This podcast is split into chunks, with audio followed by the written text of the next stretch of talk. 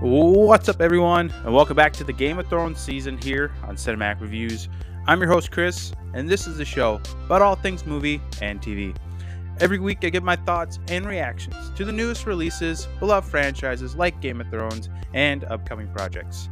You can, of course, support the show by giving it a rating slash review on your favorite podcast service, as well as following the show on all social media platforms. All the handles can be found on the Facebook page. Just search for Cinematic Reviews. It helps out the show a lot, and I really do appreciate all the love and support out there from everyone. Today, we continue our journey through Westeros with season two of Game of Thrones. I'll be covering episodes one through five, but first, let's kick things things off with some facts about this hit series.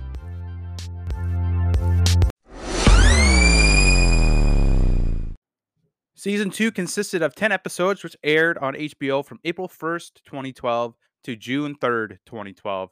The map table at Dragonstone is actually a scale map of Westeros and is a favorite prop of the creators of the show. It is 16 and a half feet long and was designed to look like it was carved out of stone.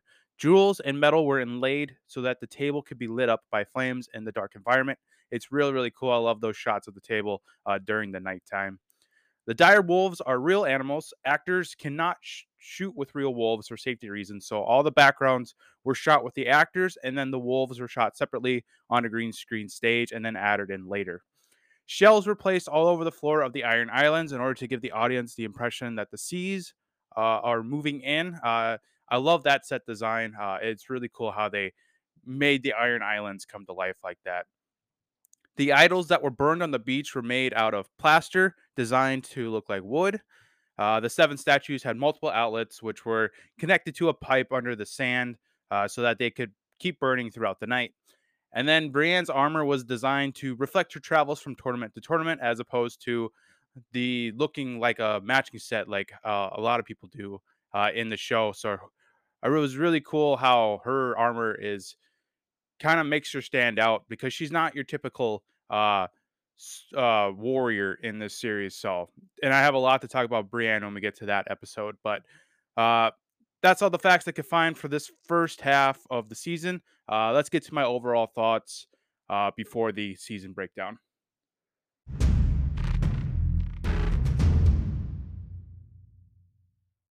Season two of Game of Thrones is freaking awesome. Uh, everything from season one is taking up another couple of notches. There's more violence, more backstabbing, more heartache, and of course, more fucking. Uh, the Starks are left picking up the pieces after Ned's execution. The Lannisters are vicious bastards as usual. Daenerys is fighting for survival in a strange city, and the Night's Watch is in some serious trouble uh, beyond the wall. Everything is at stake in season two, and things are only going to get more chaotic as the season goes on. Uh, the Starks are willing to die for what is right, and I really respect that. Uh, they believe in family and honor. I freaking love that. I can relate a lot to them. On the opposite side of the spectrum, we have the Lannisters. They believe in power and legacy. They want to fuck Westeros into submission like the greedy bastards that they are. We're, we're also introduced to some awesome new characters like Brienne of Tarth and the Red Woman, aka Melisandre. Brienne is a badass who is loyal until the end. You know, Gwendoline Christie is incredible in this role. Uh, uh, she'll be one of my favorite characters throughout this, not just this season, but the series as a whole. Um, then on the opposite, we have Carice Van uh, Houten. Uh, I think that's how you say it. Uh, is also incredible as the Red Woman, aka M- Melisandre. Uh, she's a mysterious beauty that has her claws really sticked into Stannis Baratheon. Um, I'm not a huge fan of the Stannis character, but Melisandre is a character that I'm always excited to see pop up throughout this series. The night is dark and full of terror, and I would gladly go into the dark with the beautiful Melisandre. This is my fourth time uh, watching the series, uh, the series uh, all the way through, so I'm still blown away by it. The set pieces are breathtaking, the cast is phenomenal, and the story stays with you forever it, it's freaking incredible. I absolutely love this show. It's definitely in my top five favorite shows of all time. Uh, so I'm really excited to uh, get to season two and beyond. So let's take a quick break before getting into the season breakdown.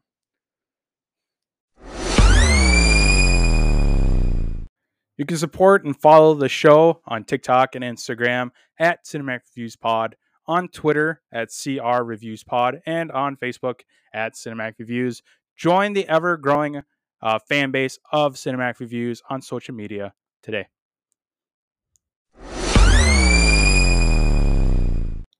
So, episode one, The North Remembers. Uh, we have standout scenes, favorite quotes, favorite character, and then least favorite character, and then any negatives or burning questions that I have.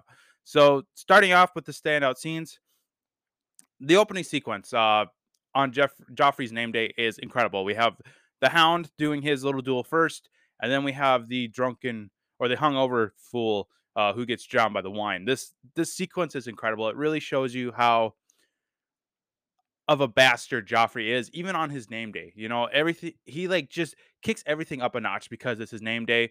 Uh, not just because he's a king, but he thinks he's entitled to everything that he gets. And Jack Gleeson is so good uh, as this character. Uh, it's unfortunate that he kind of got uh, shunned out of uh, Hollywood because of the backlash from the fans, but he is such a great actor, and, and I love him in this scene because he's so menacing and such a giant bastard uh, on his name day. So and I mean, that shot of the fool uh, throwing up all that wine was incredible. Uh, it's just a great way to open up not just this episode, but this this second season. So, got to be on my standout scenes. Uh, next, we have Jon at Craster's Keep.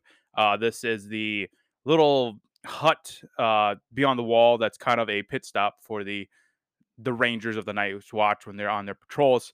Um, right off the bat, you can tell that there's something off with this Craster guy. And uh, lo and behold, it's far worse than you can imagine. Uh, not only does he have multiple wives, but he is married to his daughters. He will marry a daughter, have a kid.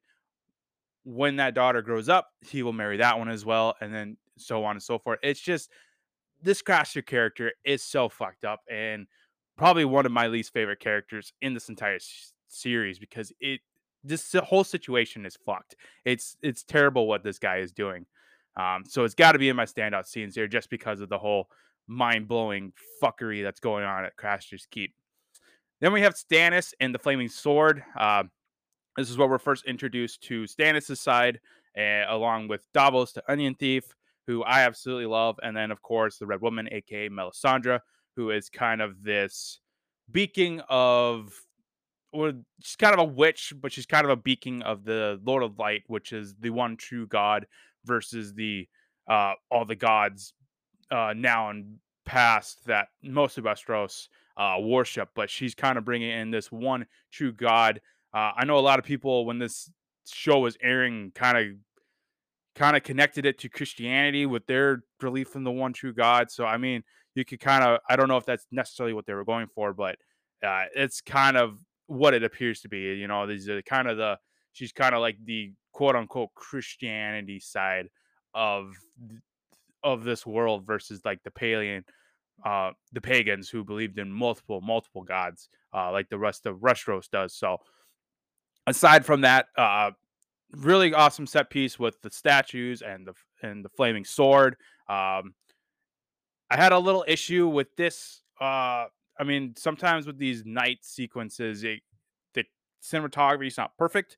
Uh, I know, like when season seven, season eight come along, we have really huge problems uh, with the night sequences in those seasons. But aside from that, love this, love this, uh, this set piece here on the beach. Uh, really, really awesome way to introduce Stannis and his whole side of the of the war.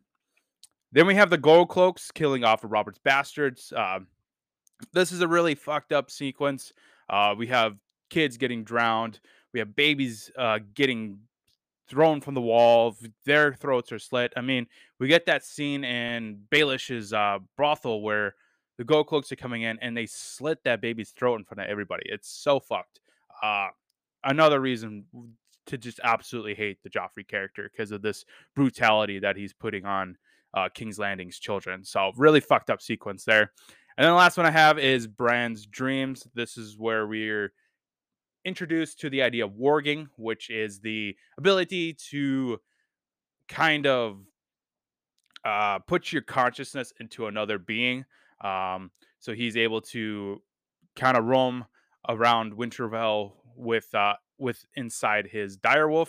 Uh, eventually, we'll get to him controlling Hodor and other creatures of that nature. So this was a really cool way to set up this whole uh, warging and Three Eye Raven uh, subplot for the Bran character.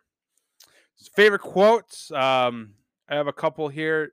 Death is so boring. This is from Tyrion. Um, he's got probably all my favorite quotes uh, in this uh, in this series, so he's got to be in there. Um, that comment means one thing, boy. Dragons. Uh, I don't remember her name, but she is the wildling that Robb kind of uh, brought to Winterfell and turned into a servant. Um, I'm gonna have to research her name uh, because uh, I'll have a few things to talk about her throughout the season. But uh, another great line there. Um, that shot of the red comet across the sky uh, is is really breathtaking. I love how they how they designed that. We get to see that in Winterfell. We see that in King's Landing. We see that all the way uh, to where Daenerys is across the across the sea. Uh, just a beautiful shot of that red comet going through the sky. Uh, for the night is dark and full of terror. This is probably one of the most popular quotes from the series. This is from Melisandre. This is kind of like her catchphrase. Um, other than like the Lord of Light will will show you the way or, or something along those lines. But for the night is dark and full of terror. I mean, I when when I first saw this season, I was quoting that thing all the time, you know, and I still do today. It's such a great, great uh, line from the series. And then the last quote that I had that kind of stood out to me during this episode, uh, knowledge is power. Uh, this is from Littlefinger, and then Cersei replies, "Power is power." Uh, we get that awesome shot of her kind of displaying what kind of power she has in front of Baelish, where she's ordering the Lannister guards to do whatever she says. So I really love that uh, that little mental battle between her and Littlefinger on on their definition of what is power. You know, we have the side of Littlefinger who thinks knowledge and, and knowing things is what's gonna eh, win him the Iron Throne, whereas Cersei is like, no, power is how you get power. Um, and let me show that to you, and she does, and just a great little scene, little cool back and forth there. So definitely in my favorite quotes of the episode. Moving on to the favorite character. Um, this has got to be Robb Stark. Uh, I love him. Uh, he is really, really uh, awesome in taking over the family uh, as uh, um, after the death of Ned. Uh, just Madden is so good in the Robb Stark role, and uh, and it's a shame that he doesn't survive this series. But I'm gonna I enjoy every episode that he is in until his untimely death. So got to be in my favorite. I, I love everything that he does in this episode. Then we get to the least favorite character, which no surprise there is Joffrey Baratheon. You know, he's killing babies. He's uh, drowning people with wine. Uh, he's just a vicious bastard and just my least favorite character of this episode and probably this show. So, moving on to episode two. So episode two is titled "The Night Lands." Uh, standout scenes. Uh, we have the horse bringing back uh, Rakharo's head. Um, this is a very very uh, awesome scene here where we get the horse uh, riding back through the desert with all the red paint over it, and then we have the little satchel hanging on the side of leaking of blood, um, showing that this was his head.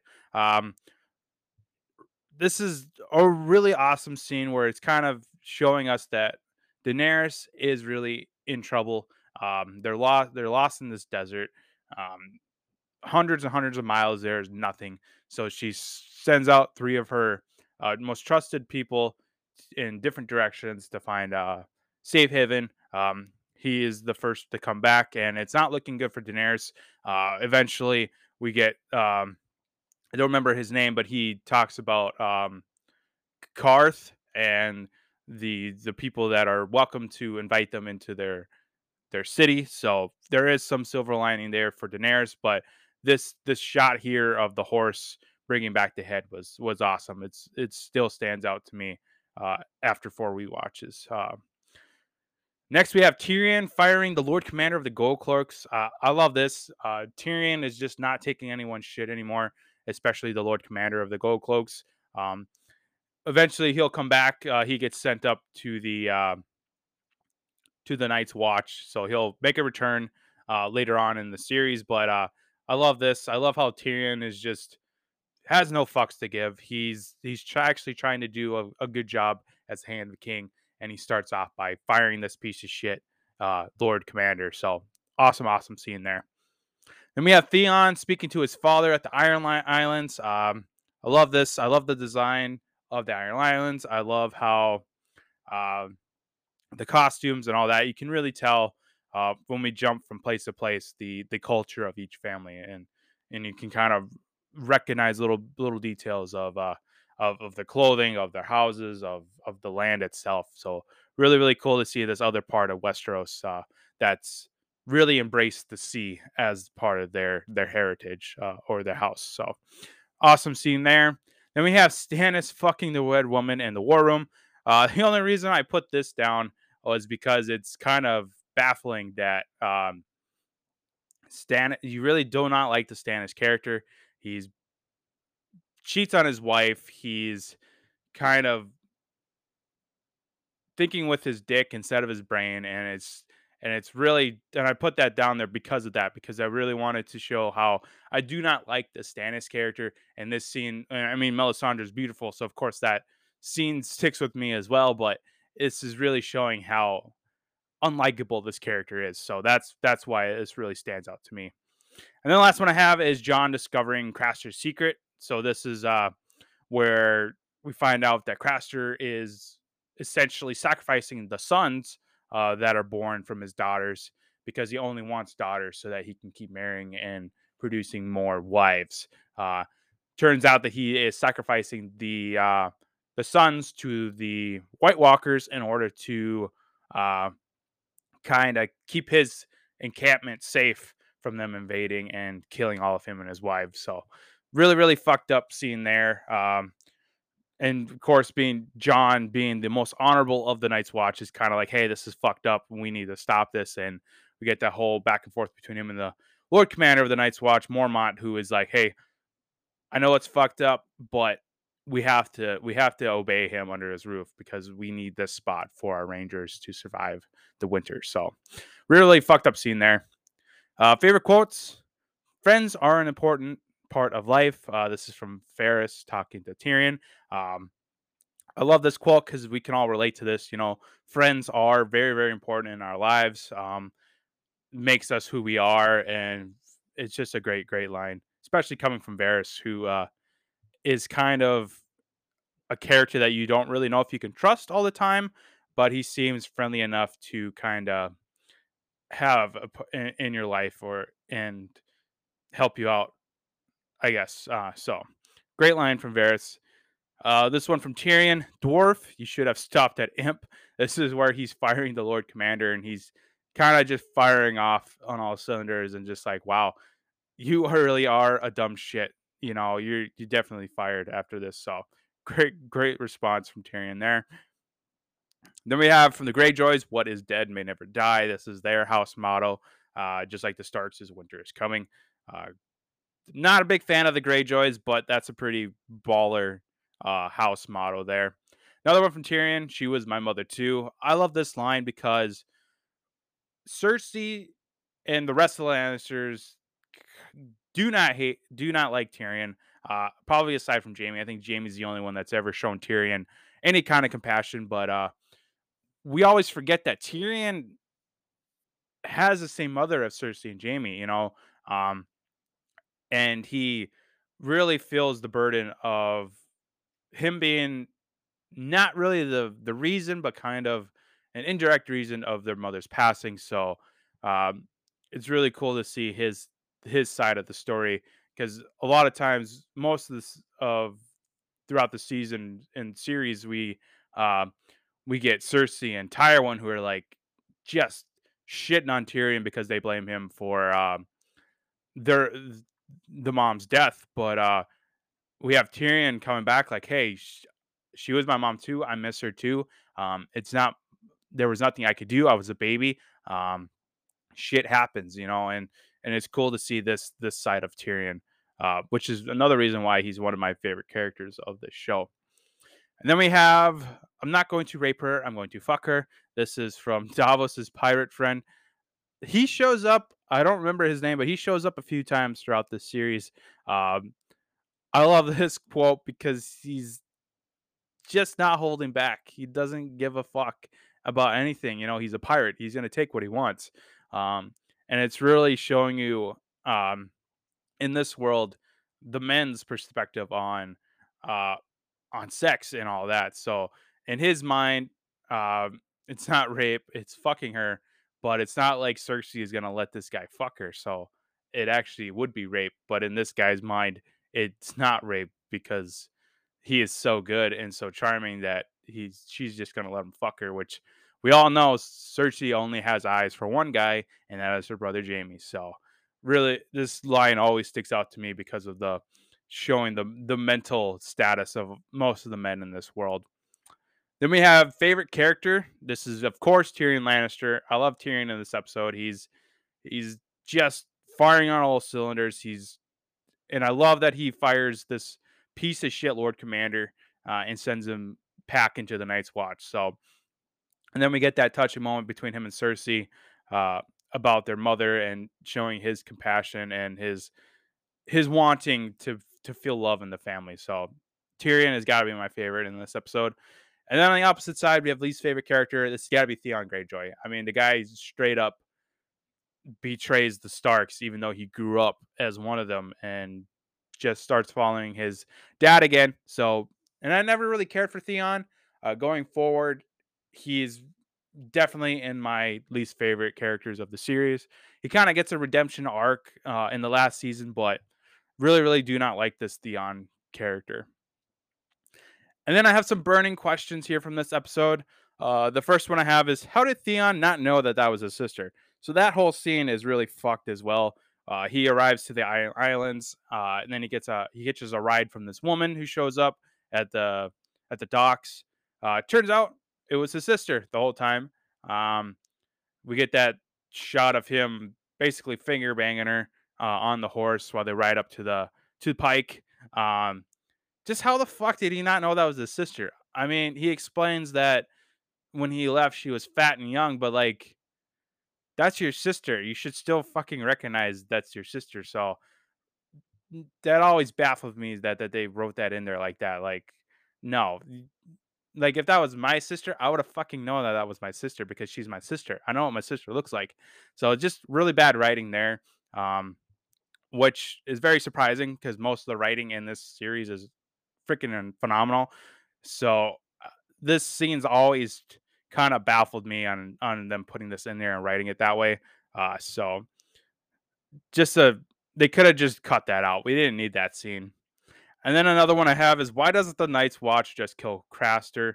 Uh, I actually had this discussion at work with a couple of coworkers who are also huge fans of this show. Um, my argument is that they should have just killed Craster. I mean, they could have still kept his campsite as a as a hunker down point for the Rangers. We don't need Craster there. Um, yeah, you can make the argument that he's kind of holding off the White Walkers, but him giving the sons to the White Walkers is just making their army bigger. So eventually they're just going to say fuck it and invade that campsite. So what do you really have to lose? At least in this case, you can get rid of a piece of shit from this world.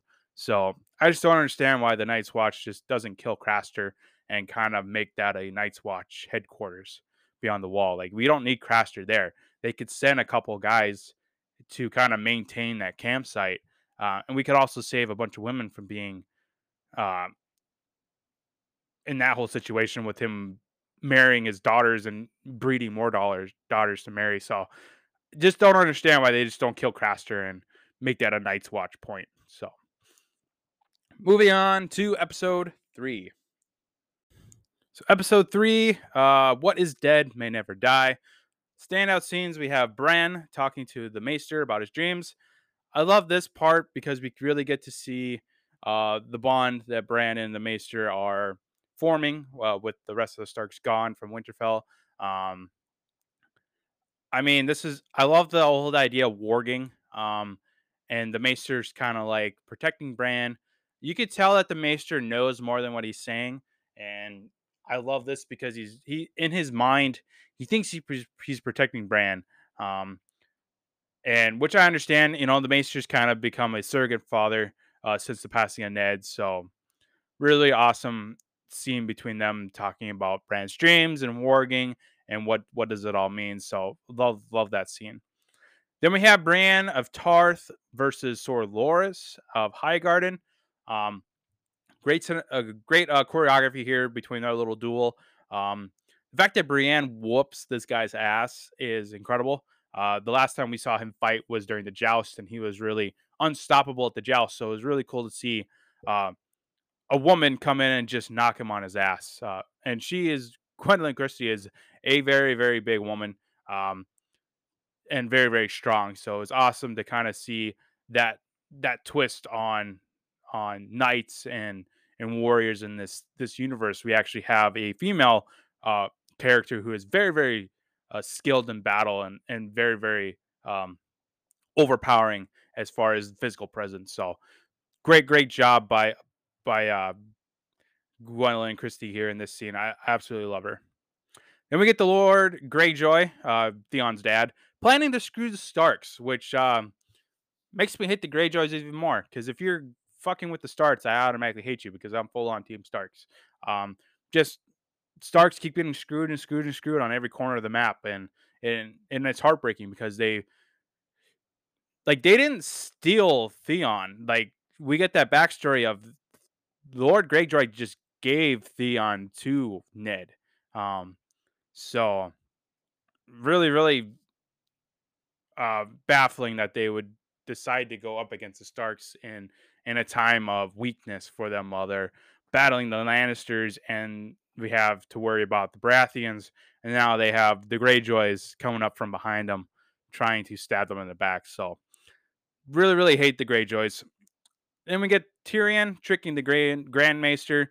I love this scene. It's really showing how smart and wise Tyrion is. Like I said, uh, during episode two. He's really not fucking around. He's firing on all cylinders. He's trying to make the kingdom a good place to live in. And so he starts to catch on with the Grand Maester and what Cersei's doing and starts to kind of trick everybody into screwing themselves over. So, really, really awesome scene by Tyrion here. Then we get the Lannister men attacking Arya and the gang. I love this scene. Uh, it's brutal as hell. Um, the uh, the Lannister soldiers are really, really big bastards in this. You know, I know they're hired swords, but they we get that one guy who um takes needle from uh Arya and sticks it through that kid's neck. Like that's fucked up. Like that is a a kid had to have been like 10 years old and he's getting stabbed in the neck by this Lannister soldier. It's just a truly brutal, brutal scene. So it always sticks with me uh, whenever I rewatch this. Favorite quote we have uh, My son is fighting a war, not playing at one. This is from Catelyn Stark. I love this line. She she is awesome in, in the scenes that she's in. Um, really just sticking it to Sir Loras, who honestly don't really care for. Um, he's not a huge important character in this uh, series. Um, but love it that Catelyn is kind of just sticking it to him. She she doesn't care anymore. She she's just sick of all the bullshit and she's trying to keep her family together. So way to go, Catelyn Stark, for just shoving it to Sir Loras. Uh, then we have one from Tyrion. I don't like his beard. This is where he reveals to the Grand Maester that he's pulling a fast one on him and he's kind of fucking him with a little bit. So he's like, sitting there, he's thinking, I don't like your beard. So he has Bronn cut the guy's beard off with the scissors. And I just love that scene there. Um, one from Varys, a very small man can cast a very large shadow. This is, of course, referring to Tyrion, which is true. You know, Tyrion is definitely making a name of himself as Hand of the King. He's firing on cylinders. He's trying to do his best to uh, preserve uh, not just the Lannister family, but the the Seven Kingdoms as well. So really, really awesome quote there to describe the the the figure behind the crown, which is Tyrion. Then we have we have this line from Euron, which is probably my favorite uh, of the of the episode. Those men out there want to fuck your corpses. I mean, he's not wrong. The the Lannisters would probably fuck your dead corpse. Uh, just a great line there from Euron. And and then we get the my last quote here. Maybe I'll pick my teeth with it. This is referring to um, Needle that was taken by the Lannister soldier, which I don't remember his name. He does come back eventually, and so does this line here. But he ends up on Arya's list that we find out that she's keeping a mental list that she says every night before she goes to bed um, of the people that she is going to kill because they wronged her and her family. So great line there. Favorite character again, it's got to be Tyrion Lannister. I mean that scene with the Grand Maester and him pulling a fast one on him and telling Bronn to they cut his beard off because he doesn't like it. Just terrific there from Peter Dinklage. I, I, I love him so much. And then the least favorite character, it's got to be Lord Greyjoy. What a piece of shit uh, to stab the Starks in the back like that when they're busy fighting a war against the Lannisters and the Crown. So fuck that guy. Fuck the whole Greyjoy family. Um, don't like him. Moving on to episode four. Season four is titled Garden of Bones. Uh, we have standout scenes here. Joffrey humiliating Sansa in the throne room. Uh, gotta hate Joffrey. Fucking uh, low life piece of shit. Just humiliating Sansa um, in front of everyone. This is where I truly start to feel something for Sansa. Uh, like I said in previous episodes, I don't really care for her. She was kind of a spoiled and entitled brats but now we're starting. Now I'm starting to kind of um, feel for her and care for her safety as she's stuck here with the Lannisters and King's Landing. So fuck Joffrey to the end of the earth because he's just a real, real piece of shit that deserves to die. And eventually he does get what's coming to him. So really, really heartbreaking scene here to see one of the Starks uh, having to face these Lannisters. Uh, then we have another one with Joffrey. Joffrey plays with his name day gift from Tyrion. So this scene here is really fucked. So Tyrion talks to Bronn uh, about trying to find figure out ways to make Joffrey a better king. While Bronn, of course, comes with the idea of he needs to basically fuck his frustration out. So he's clearly not having sex with Sansa. So let's give him a couple uh, girls from Baelish's brothel to kind of set his mind straight. You know, he's he's backed up, uh, kind of in the way that Bronn says. So he needs to basically unload his frustration. Uh, unfortunately, this is not what Tyrion had in mind. instead of Joffrey having sex with these women, he tortures them. Uh, and not just him, he has the one beat the other. Uh, so first we start with spanking, then it moves on to the whip, and then he pulls out this fucking huge, uh, what would you call it? Not really a hammer, but this big ass uh, stick with uh, basically a club, and she just goes to town on this poor girl while he sits there in his chair with a crossbow pointed at both of them. Uh, just, just brutal. Um, just it's such a heartbreaking scene to watch. It's it's pretty tough. Uh, luckily, it's only a few minutes long, but it's it's brutal as all hell. It this is where I truly truly start to hate the Joffrey character. The dude is sick. He is just a terrible human being and just needs to be put out of his misery. Uh, just a horrifying scene to watch. Then we get the rat in the bucket trick at Harrenhal. Um, we probably we've seen this numerous times uh, in movies and TV, but so at Harrenhal, so the Arya and the gang get captured by the Lannisters after they they fight on the road, and then they're brought to this Harrenhal, which turns out to be led by Tyr- uh, Tywin Lannister. Um, they're kind of interrogating uh, all the people that they come across to about the Brotherhood. Uh, we'll find out about more about the Brotherhood as the series goes on.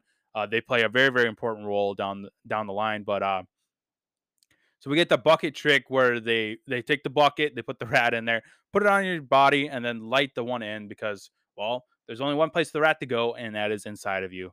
Uh, so brutal, brutal scene there.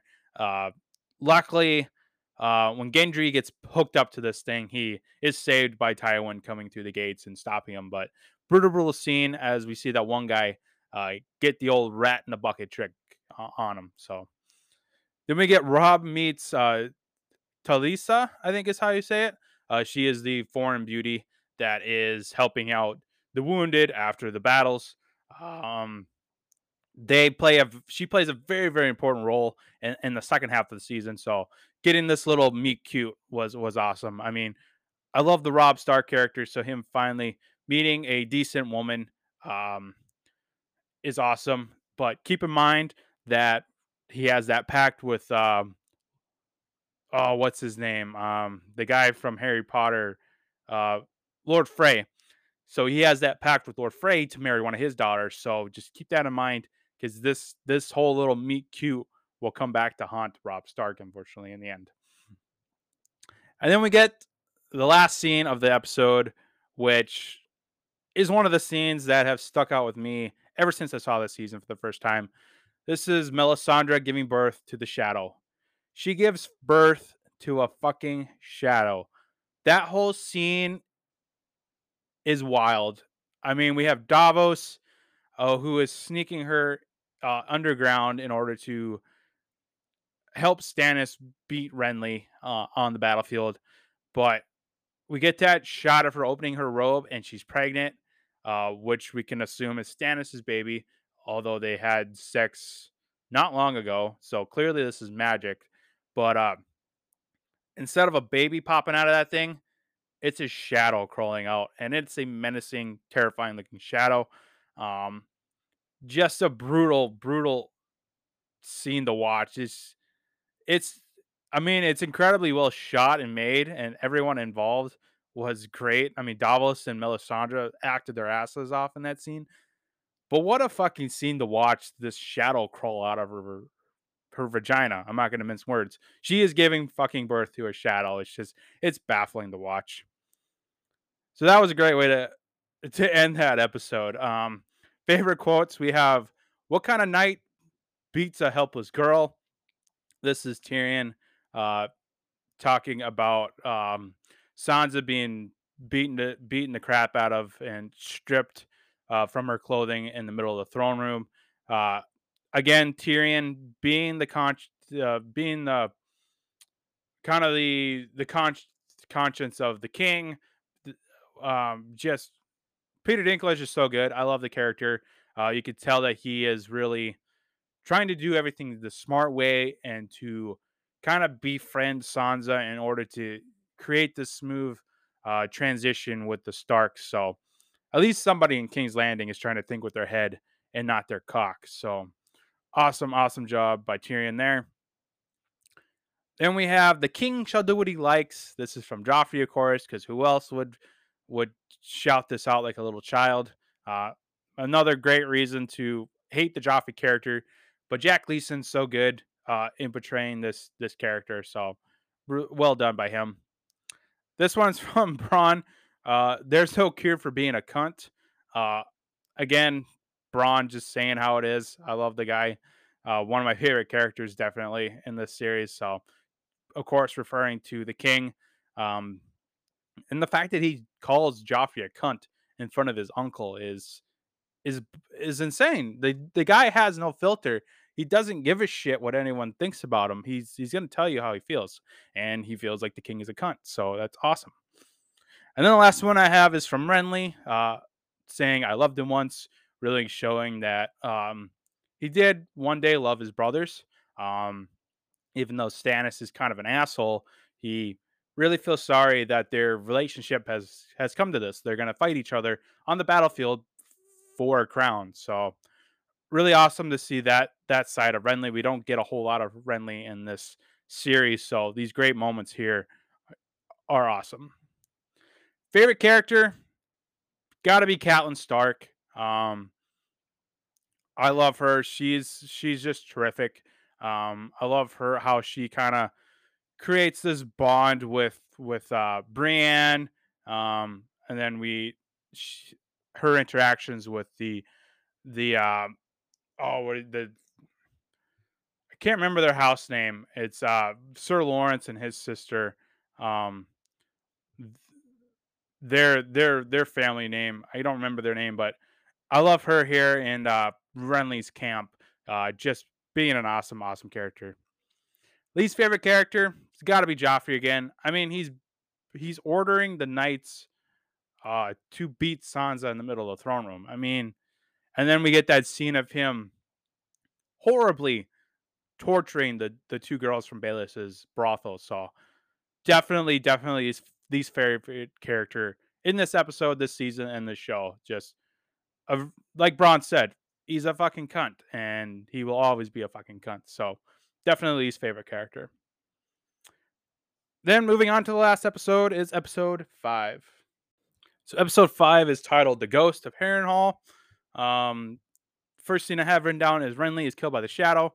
Uh, this, of course, is the shadow that Melisandre gave birth in the in the in the cave there.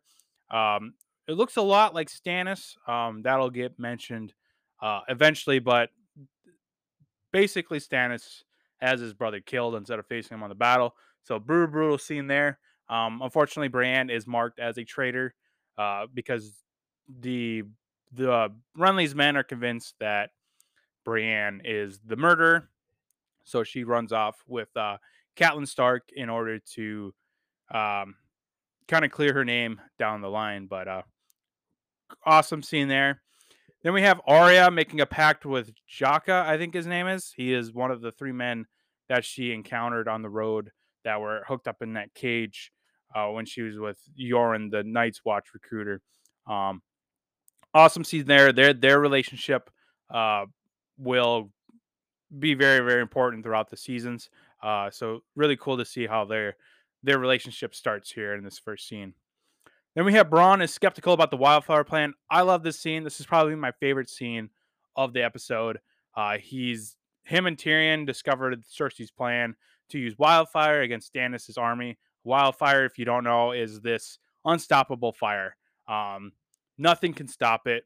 Uh, you pour water on it, you pour oil or whatever, it's just going to get bigger. Um, it's indestructible. So, right off the bat, Bronn's kind of skeptical about it. He's like, this is really dangerous stuff. Um, I wouldn't trust anybody holding this. I mean, you have during a battle, you have guys who are nervous, who are pissing their pants, who are shitting their pants. What if they drop one of these jars and half of King's Landing gets fucking destroyed because of one idiot can't hold his shit together? And so, and then Tyrion's kind of like, wow, Bronn makes a really good point there. Should probably not have Cersei be in charge of this. I'm going to be in charge of it.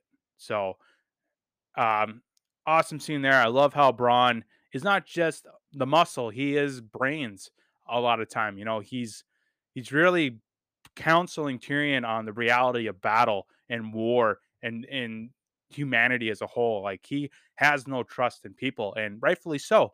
I mean, he's got a good point. Like you have all these jars of wildfire and you have these soldiers who like what if what if the wrong person has that jar what if it's a a kid who is seen his first time in battle he's nervous he's scared he's pissing his pants and he drops one of those or you or something happens with the catapult and it malfunctions and wildfire is just letting loose in king's landing then you're, you're killing everybody uh, because of a mistake so awesome, awesome job by by Bronn here being the voice of reason uh, with this very, very risky plan with Wildfire.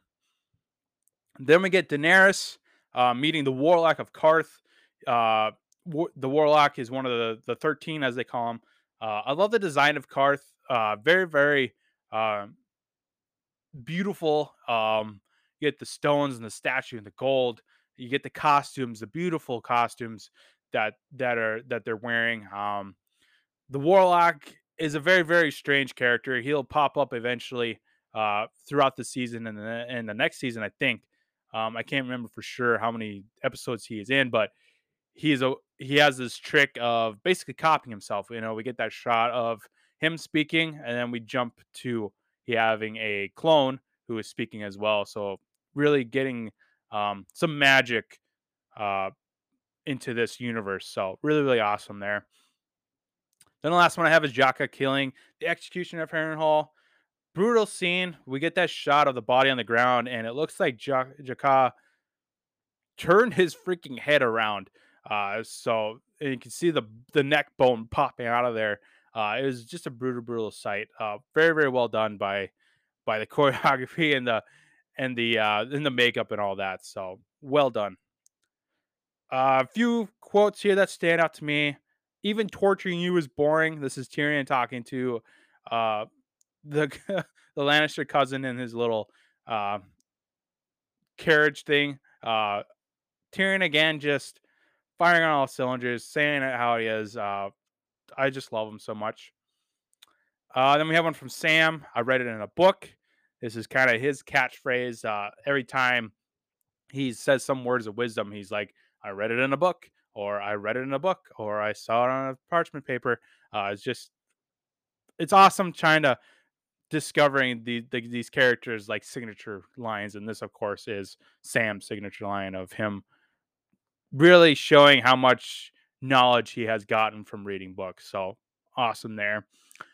I only want to see you on the Iron Throne. This is uh, Jorah talking to Daenerys and Qarth This is a really, really interesting relationship between Jorah and Daenerys. Uh, clearly, Jorah is in love with Daenerys, even though he denies it, and so does Daenerys. Uh, but deep down, they both know that Jorah is madly in love with Daenerys. Uh, he not only wants to see her on the Iron Throne, but he wants to be next to her on the throne. He wants to marry her. He wants to create something with her, uh, which is understandable. I mean, Daenerys is a beautiful woman. She's powerful. She's highborn. She's smart. She's caring. I mean, what's not to love? So, I mean, if I was in Jorah's situation, I would, of course, be in love with Daenerys. But Daenerys, unfortunately, does not see the same way for Jorah. So it's kind of awkward. Uh, but I love how he's so devoted to her, willing to die for her. Uh, just a great job there. And then the last one I have is I hope you make a better ranger than steward. This is Lord Commander Mormont talking to Jon as they come across some wild some wildlings on their journeys beyond the wall. I love this scene because um, we really get to see Jon kind of step up. You know, he's never been a fan of being a steward even though Sam has tried to convince him that being a steward under Lord Mormont is a good thing, but uh, he is stubborn as hell and wants to become a ranger still. So we get this line from Mormont of kind of treating him like a child because he's acting like a child. So really, really well done by Lord Mormont here. Favorite character? It's got to be Daenerys. I mean, she looks freaking awesome. Uh, she's very powerful, very um, lovable, uh, beautiful as ever. Uh, I mean, I love the shot of her in that bright blue dress uh, at the little party in Qarth. Uh, I love the little scene where she finds the Dothraki trying to steal the uh, steal the gold statues uh, from the from Qarth, and she's kind of like, "Hey, we're the guests here. Quit fucking around. You know, act normally." Um, so just a great job by Daenerys. Absolutely love her. Uh, and then the least favorite character, probably the richest man in Qarth. I don't remember his name. He is the guy that uh, cuts his hand at the at the gate and allows Daenerys and the Dothraki to come in as his guests. Uh, he's basically trying to bribe Daenerys into marrying him, uh, making him a real piece of shit in my mind. Um, he thinks that money will buy him power, will buy him a wife, will buy him children, will buy him a kingdom. Uh, fuck that guy. Um, I'm so glad that Daenerys kind of tells him to fuck off. Uh, so definitely least favorite character in this episode. Um, kind of a forgetful character as well. He only pops up in this season, I believe, uh, a few times. So truly, truly forgettable character that I never did like. Uh, so that that is the first five episodes of season two. Um, I'm really, really excited about the rest of the season two. Uh, the episodes six through ten really have some awesome moments. Uh, particularly one of them, uh, the infamous red wedding scene.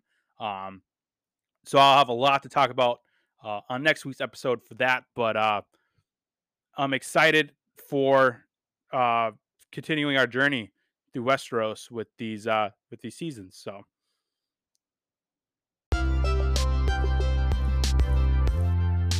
Well, that'll do it for this week's Game of Thrones episode. Like I said, join me next week for my breakdown of episodes 6 to 10 of season 2. This includes the famous Red Wedding episode. So I'm super, super excited about that. Also, check out new release reactions every week. Uh, next week, I'll be um, reacting to M. Night Shyamalan's newest film, uh, Knock at the Cabin, uh, which uh, came out yesterday in theaters. So be on the look for that. Um, super excited to jump back into the Shyamalan's world. But uh, with that, later, everyone.